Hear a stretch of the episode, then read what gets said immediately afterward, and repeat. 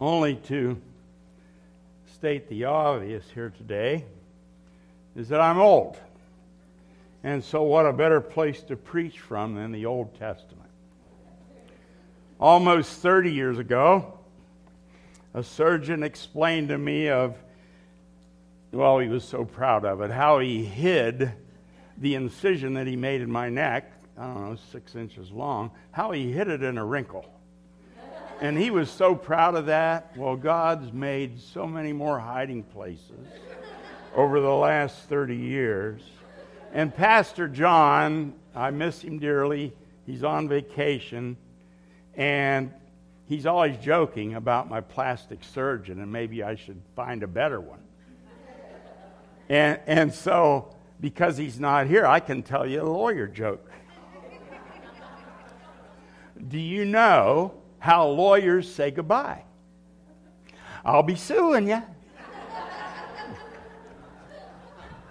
All kidding aside, I count it a true privilege to be in front of you today and to encourage you in your walk with our Lord Jesus Christ. If you are here today and you don't know him, my prayer has been as I studied that the context and the contrast of what we are looking at this morning may cause you to examine your own heart. So before we start, let's open with a word of prayer. Heavenly Father, we are, we are here today to worship you, to bring glory to your holy name in song and with the absolute truth of your word. May you enable me to speak clearly, and that you would give those before me ears to hear your truth. May we be able to leave here today better than when we arrived because of the work of the Holy Spirit upon our hearts this day. We ask your blessing now upon us all. In Jesus' name, amen. We're going to be looking at Psalm 1 today. And so, in your reading of the Psalms, have you ever considered just how old they are? Have you ever contemplated just how many times over the years that they have been read or sung? I feel quite young when I think of Psalm 90, written by Moses the oldest psalm, it's 3,483 years old. Even the newest psalm, Psalm 126, yeah, it's older than me. 2,610 years young. So when you think of the 873 years between the oldest and the newest, it's amazing of what God has done in giving us this book of Psalms. Now, not to go off the berm and through the guardrail and get into the weeds, but what is the main object of the book of Psalms? The main object of the Psalms is to bring glory to God in the edification of His church. Martin Luther would summarize the purpose of the Psalms in this way, and I quote We must not simply read or sing the Psalms as if they did not concern us. But we must read and sing them for this purpose, that we may be improved by them, may have our faith strengthened, and our hearts comforted amid all sorts of necessities. For the Psalter is nothing else than a school and an exercise for our heart and mind, to the end that we may have our thoughts and inclinations turned into the same channel, so that he reads the Psalter without spirit, who reads it without faith and understanding. End quote.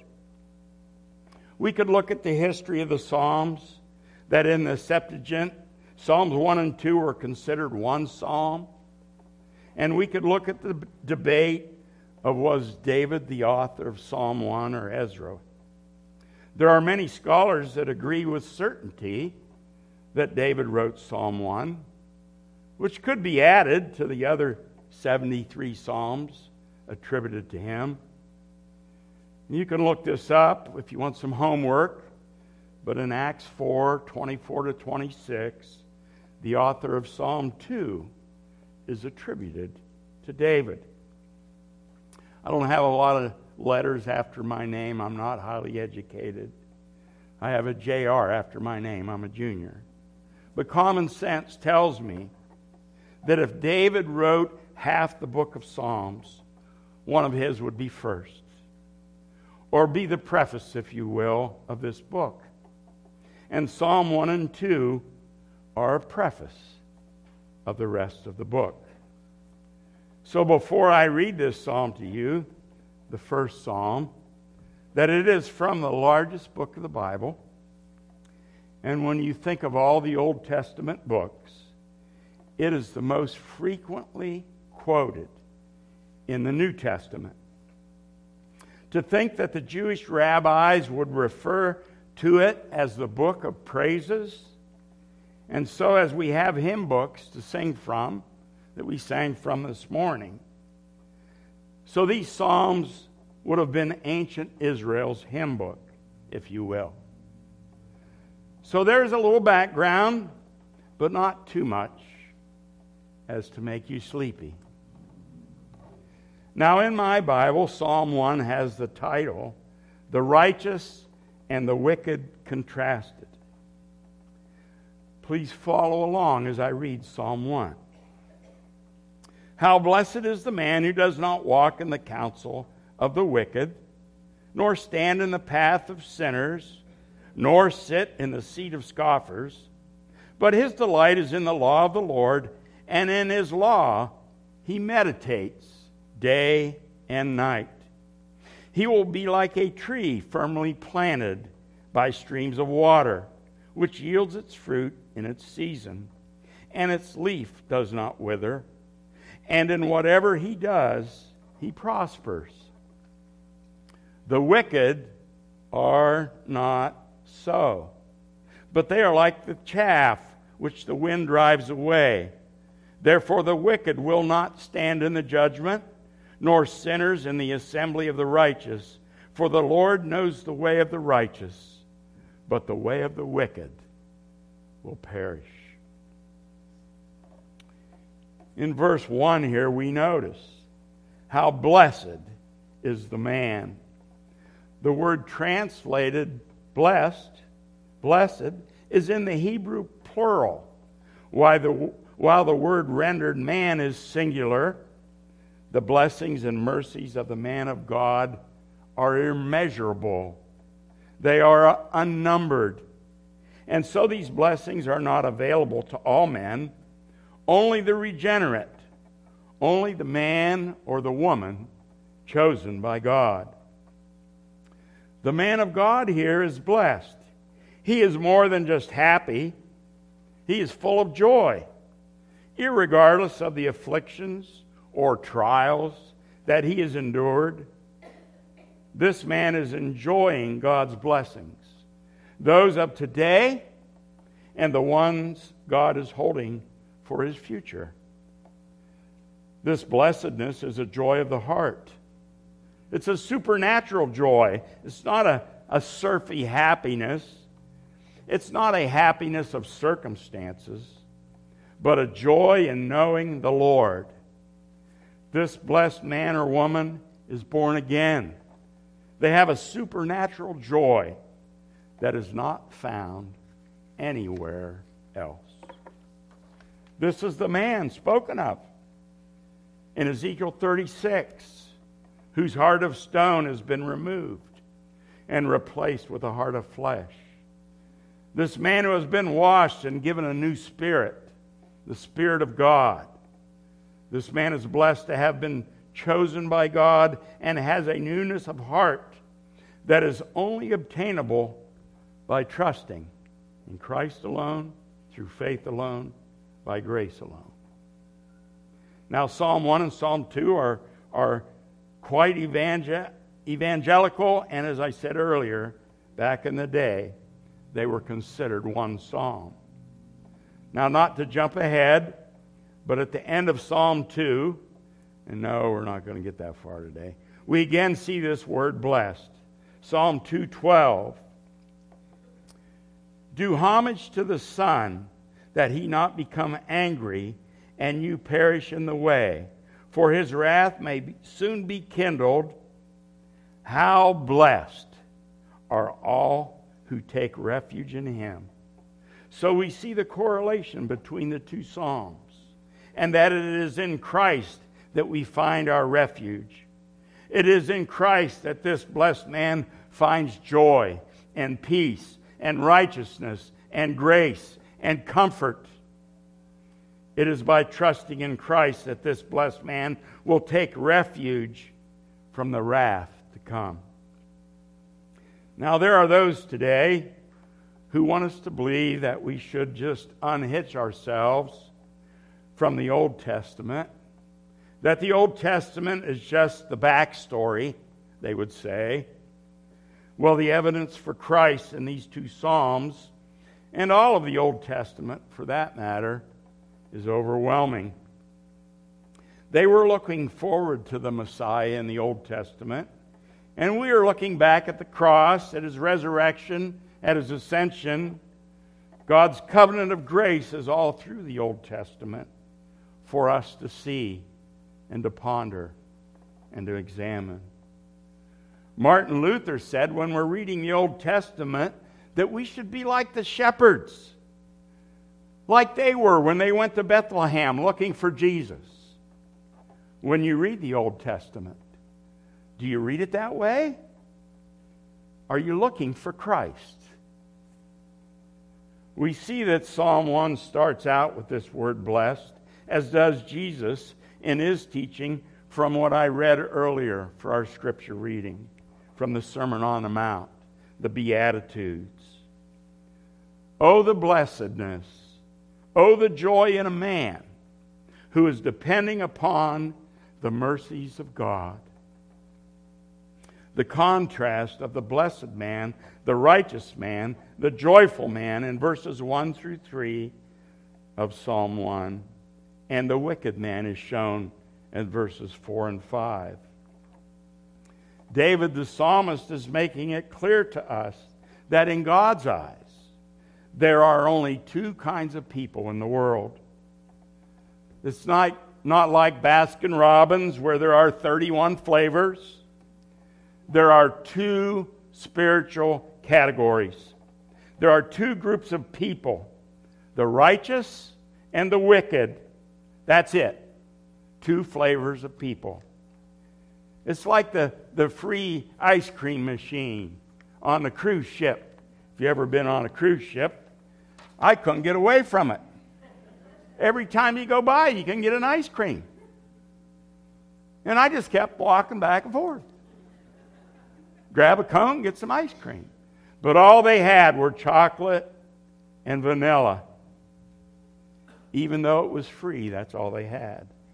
That's it, two types, two groups two kinds.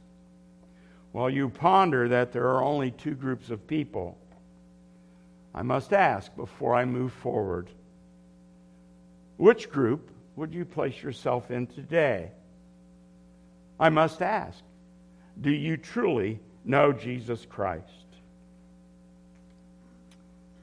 If chocolate is the blessed group and vanilla is the wicked group, which flavor are you? It's not like the Dairy Queen. You can't be a twist.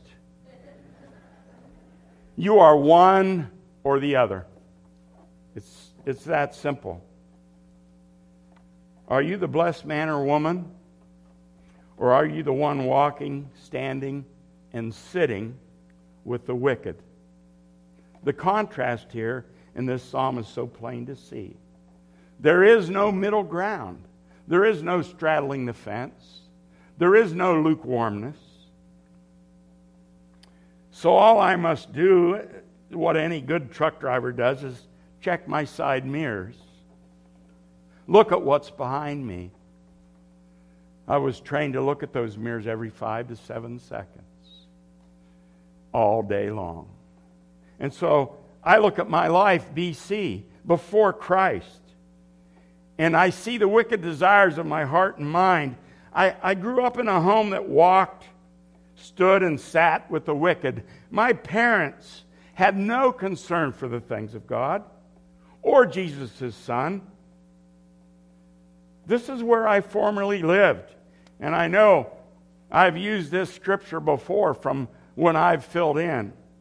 But Ephesians 2, verse 1. And you were dead in your trespasses and sins. Man, was I dead in which you formerly walked according to the course of this world, according to the prince of the power of the air, of the spirit that is now working in the sons of disobedience.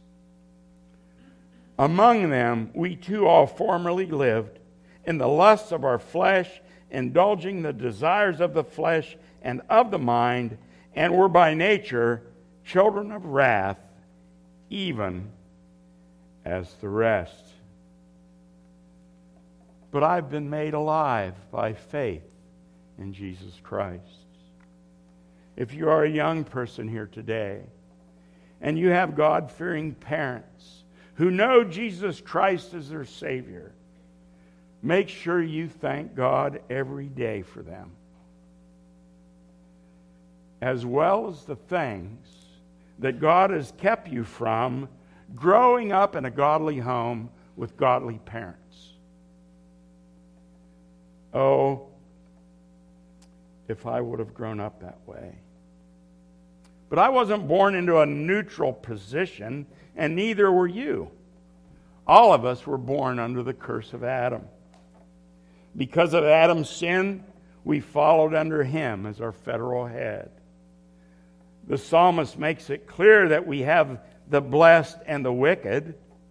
And so, to better emphasize this point, to see that there are only two camps, two flavors of people in this world. I'm going to quote A.W. Pink today.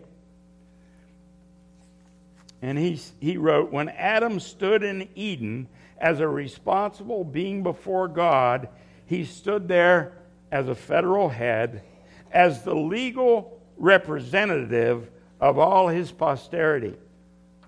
Hence, when Adam sinned, all for whom he was standing are accounted as having sinned. Where he fell, all whom he represented fell. When he died, they died. So too was it with Christ. When he came to this earth, he too stood in a federal relationship to his own people. And when he became obedient unto death, all for whom he was acting were accounted righteous. When he rose again from the dead, all whom he represented rose with him. When he ascended on high, they were regarded as ascending with him. And then Pink uses this verse from 1 Corinthians 15 22. For as in Adam all die, even so in Christ shall all be made alive. He goes on to say the relationship of our race to Adam or Christ divides men into two classes, each receiving nature and destiny from its respective head. All the individuals who, who comprise these two classes are so identified with their heads that it has justly been said there have been but two men in the world and two facts in history. These two men are Adam and Christ. The two facts are the disobedience of the former, by which many were made sinners, and the obedience of the latter, by which many were made righteous. By the former came ruin, by the latter came redemption, and neither ruin nor redemption can be scripturally apprehended except as they are seen to be accomplished by those representatives. and except we understand the relationships expressed by being in Adam and in Christ. End quote. So we were born wicked sinners in Adam, but we are justified by grace alone, through faith alone, in Christ alone, who is the second Adam. If you are here today, trusting in the finished work of Christ, you are truly a blessed man or woman. Now, remember, as we examine Psalm 1, we're, we're, like those shepherds looking for Jesus. We know that Jesus is the only man who could fulfill the first three verses of Psalm 1 perfectly. Therefore, we can rest in his perfect righteousness that has imputed, been imputed to us that believe. Our wickedness, our sin, imputed to him, his righteousness imputed to us. What a transfer. What a transfer. We see in verse 1 the things that the blessed, the blessed man, the joyous man, the godly man does not do. He doesn't walk in the counsel of the wicked. So, who would you consider to be in the top three of wicked men that you know? Huh. Yeah, I used to be a wicked sinner, and I didn't know I was a sinner. I'm still a sinner, but saved by God's grace. I've never walked on a sidewalk with, I grew up watching O.J. Simpson play football for Southern California. I never walked on a path with Barack Hussein Obama or even George Soros. Nor would I ask these wicked men for counsel, even if that was possible. The counsel of the wicked in this verse is a term used to denote not merely his advice, but his aims, his princes, his, his principles, and his practices as well. You see, this walking is not talking about the casual, let's go for a walk. They're not on the boardwalk taking a stroll. But a man's walk is the course and direction of his life. I truly wouldn't ask these three men for direction because of their wicked ways. Now, I'm not advocating that we're not to be a witness for Christ to wicked people, or any others for that matter. For Jesus himself spent time talking with IRS agent, I mean tax collectors, and even harlots, trying to help them see their sinful ways we are clearly called to be salt and light in a dark and decaying world. I learned a new word chillax. I'd never heard it before. And I'm like, chillax? What's chillax? Well, I'm not going to chillax with these people. It means to chill and relax. So they put chill and relax together, and it's chillax. I thought it was something you took if you had an upset stomach or something. So I don't want these wicked people. I, am not going to invite them over and, and, and spend the evening with them on my deck or, or meet them in Salem at Pops for breakfast. This, this blessed man, this righteous man or woman hates sin doesn't want to be irreverent towards God, and so he or she does not want to walk, does not want to chillax with these wicked people. Next, the psalmist says, nor stand in the path of sinners. Now, if you know me, I'm no linguist. But in the Hebrew language, to stand in someone's path or way is translated into English as to walk in their shoes or to do just as they do. Some people would say, you know, walk a mile in their moccasins. Another example of what not to do is also written down for us in another book in the Bible of contrasts, written by the smartest man of the Old Testament, David's son Solomon. You, you don't have to turn there. I'll read it to you. One short verse, Proverbs 4:14. Do not enter the path of the wicked, and do not proceed in the way of evil men. Don't join in with them. Don't, don't keep company with them. Do not set one foot in the path that they tread. Pay attention, young people. We have some young people here. Praise God. One step with the wicked of this world, and the next thing you know, you are only tempted with even more ungodliness. The proverb says, Do not proceed. Once you start in their way, you don't know where it will stop. Withdraw at once. Don't go on. I had a record till I was 18. I'm not proud of that. I'm telling you because I entered the, their path and continued with them in their evil ways. Withdraw at once. Do not go on.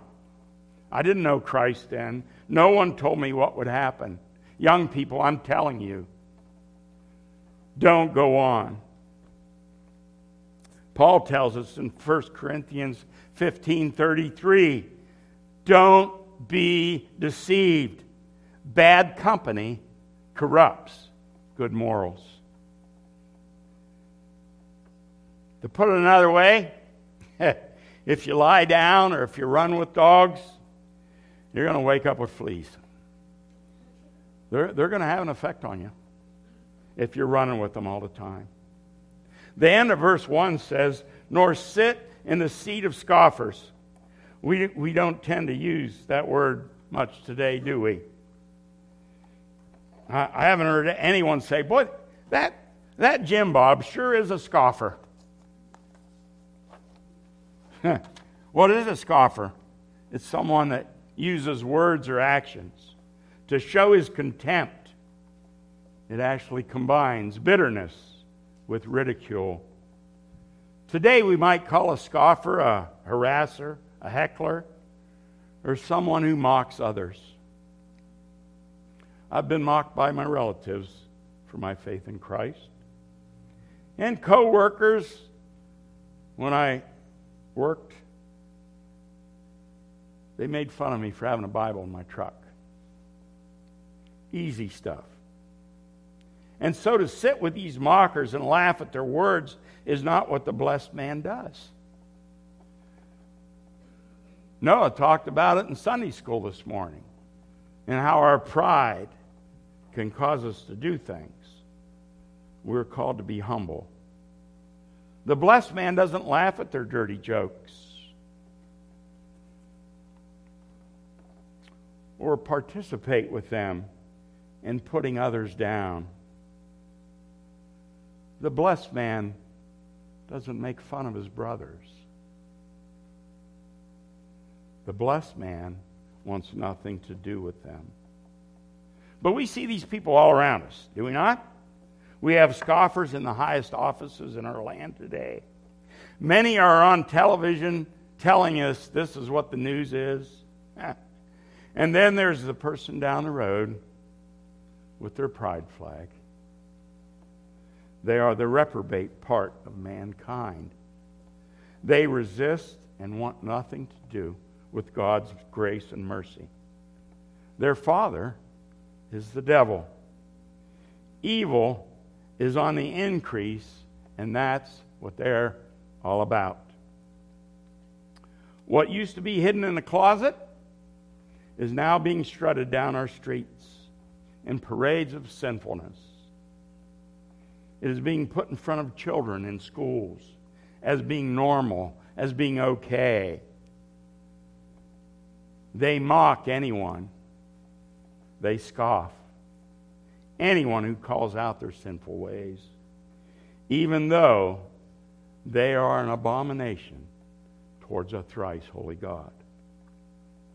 Satan is crafty, the father of lies, and we see here how little by little he induces men and women to turn from the right path, to turn from the narrow path. At first step, they don't advance to a total contempt of God, but as they listen to evil counsel, Satan leads them step by step farther away until they rush head first into sin. First they walk, then they stand, and finally they sit with devil's children. They are marked in the New Testament as well. Jude 1 4. For certain persons have crept in unnoticed, those who were long beforehand marked out for this condemnation, ungodly persons who turn the grace of our God into licentiousness and deny our only Master and Lord Jesus Christ. So, in this first verse of Psalm 1, we see what this blessed man, this righteous man, this God fearing man, what this happy man shuns as he rejects evil thoughts and desires. He rejects what the culture embraces. The same attitude is described in Jeremiah's prayer to the Lord in Jeremiah 15 17. I did not sit in the circle of merrymakers, nor did I exult because of your hand upon me. I sat alone, for you filled me with indignation. Jeremiah wasn't embracing the culture in which he was living either. How about you? Do you love the things of the world more than the things of God? Pastor Joel preached on this verse last week. it's a good reminder. It's a good reminder for us. 1 John 2:15 Do not love the world nor the things in the world. If anyone loves the world, the love of the Father is not in him. So, where is your affection today? I know you're sitting here, you're in church, most of you are awake. But where is your affection the rest of the week? We have seen in verse 1 what the blessed man doesn't do. The psalmist has shown us the negative side, and now in verse 2 and 3, we are shown the positive side of his character. In the second verse, the character of the blessed man, the righteous man, is described by two positive qualities. The first is that his pleasure, his delight, his joy is not in the things and activities of the world, but in the study of the law of the Lord. The word law in this verse is translated from the word Torah, which means direction, teaching, instruction, doctrine, and yes, law, God's Word.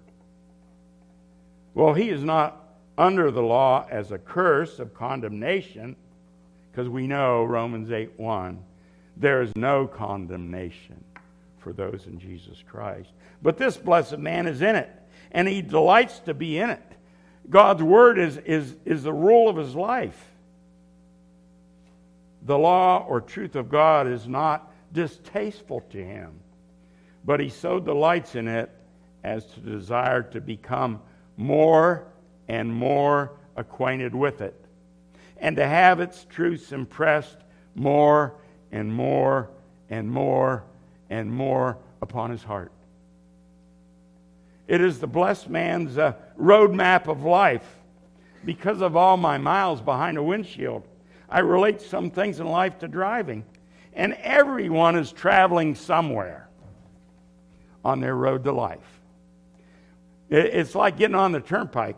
Uh, nobody's in the third lane in neutral. If you are, you're going to get rear ended. Everyone is in drive or in 15th gear. They got the pedal to the metal. They're going somewhere. But from where are you getting your directions as you travel? If you're old like me, in the past, you would have got a trip ticket at the AAA for directions. I don't know if anybody does that anymore. Uh, today, you might ask Siri or get on Google Maps to find your way. The psalmist here in verse 2 is receiving his directions, if you will, from the law of the Lord, from Yahweh, not from the counsel of the wicked in verse 1. Besides, these people would be traveling in the opposite direction anyhow. His roadmap is the law of the Lord, which would have been at that time the Mosaic Law or the Pentateuch, which would have been the first five books of what is our Old Testament today. And here we are. We have the full counsel of God in our hands to carry with us, to read whenever we want. Now, the second positive quality of this blessed man's life is that he meditates upon God's truth day and night.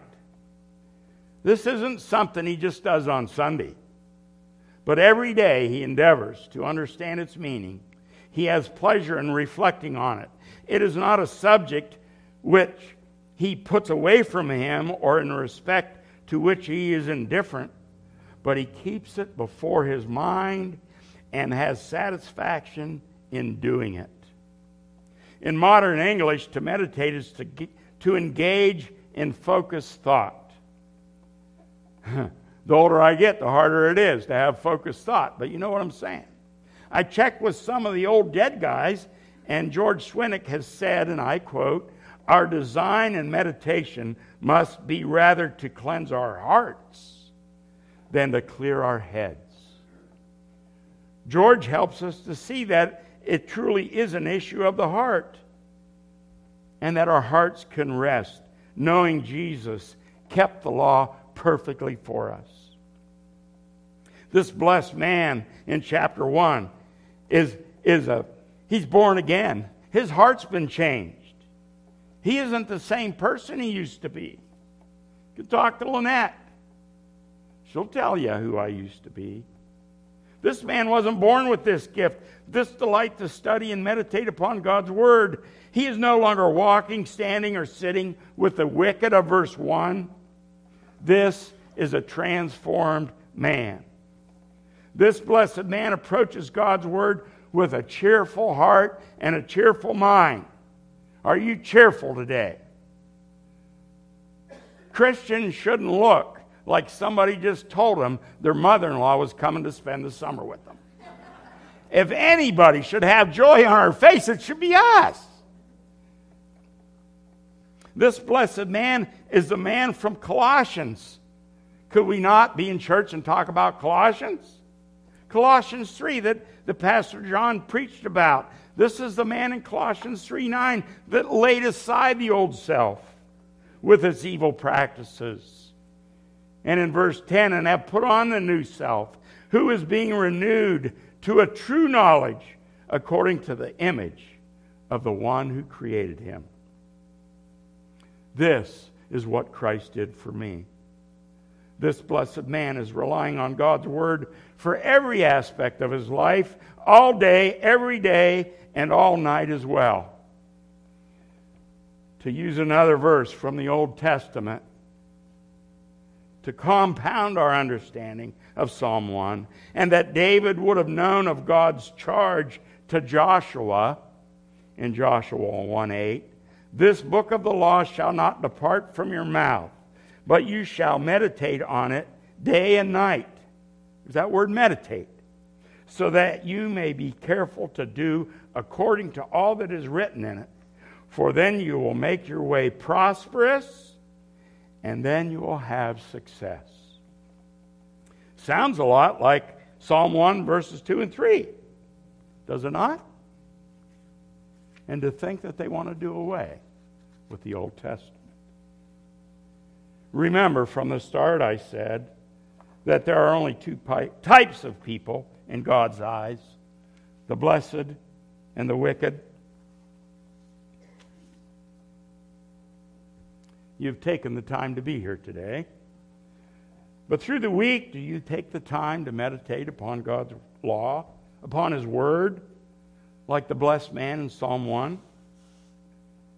The meditation of the blessed man in verse 2 is more than just head knowledge, it has been transferred to his heart as well. I know this is a busy and frantic world we live in, especially for you young people. I've always had a heart for young people because no one seemed to have a heart for me when I was a young person. Very few. One of them I married. This old man right here is, is telling you young people to take time to meditate upon God's word every day. The end of verse 2 says, day and night. Now, like you, this blessed man wasn't sitting in his room all day, every day, meditating on God's word 24 7. No. But when he had leisure time from the duties of his life, and he had a lot more duties than we have, we just go and turn the faucet and the water comes on. He was meditating upon the things of God found in his word, found in the law of God's word. So, what do you think about in the middle of the night when you can't sleep? What do you ponder in your mind when your mind is in neutral? What do you think about when you put the gear shift into neutral and pull down the handbrake because you know it's a long time stoplight? Or a railroad crossing and the train is moving this fast? What do you think about? We delight in what we desire, and the blessed man delighted in God's word. What do you think about when your life's in neutral? Maybe it's a baseball game, football game, maybe it's golf. For someone here, might be finances and the next stock purchase. Maybe it's your dog or your cat that fills your idle mind. Or it could be that new truck that you've been looking at on your phone for hours at a time. What we love, we love to think about. It convicted me. What's on your mind? Solomon addresses this issue in Proverbs 23 7. For as he thinks in himself, so he is. We are what we think. Someone has said, You are not what you think you are, but what you think you are. Now, we all have outside interests in this life, but at times, or all the time, they can push meditating upon His Word into the corner, out of the way. Someone here might even say, But you don't understand my day. You don't understand all that I'm responsible for. So I challenge you to wait. Please, please, please wait. Don't get your phone out now. Please wait until you get home and open up the settings on your phone and look at it where it says screen time and look at your average screen time for the day or for the week. I mean, you had time for TikTok, you had time for Twitter. I mean, three hours on YouTube. Now try to tell yourself that you have no time to meditate, no time to ponder the truth of His Word. In what do you find delight? What do you meditate on day and night? How often in a day are your thoughts God's thoughts? How often? To close today, we're not going to get to verse 3. That'll be the next time. we must look back at our blessed man in Psalm 1 his thoughts are always going back to thinking God's thoughts. This man didn't have it as easy as we do, as we have the whole canon of Scripture at our fingertips. Yeah, even on our phones. How much of the screen time is in the study Bible on your phone? Uh, I'm not trying to beat you up. I, I looked at mine and I was like, man, how am I going to tell them this? Every time I go golfing and I spend four hours, I'm convicted if I didn't spend four hours meditating upon His Word. He don't care about my golf game. He could care less. He wants me to know Him better today than I knew Him yesterday.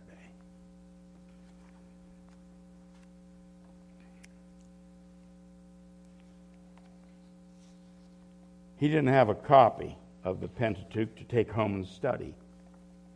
But what he heard read in the temple and took home with him in his heart and in his mind, what his parents had taught him, was likely all that he had. Even for us English speaking folks, 500 years ago, we would have had no Bible to read, even though Tyndale was working on it. Oh, how blessed we are to have His Word in our own language, in our hands to read, to meditate on, whenever it is our delight. I stand here as a blessed man today. Because of Christ, I am satisfied and I am content. Because he never walked in the counsel of the wicked for me, he never stood in the path of sinners for me. He never sat with the scoffers for me, but he delighted in the law always for me. And most of all, he died and arose for me. And he sits at my Father's right hand, interceding for me. Ah, I'm a blessed man.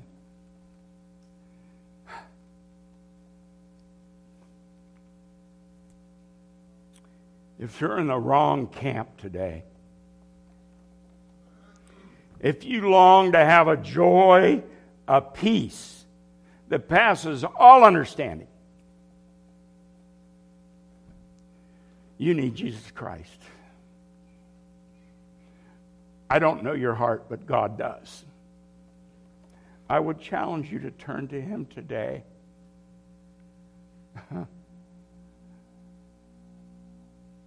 Cry to Him for His mercy. He loves to give it out. I'm a receiver.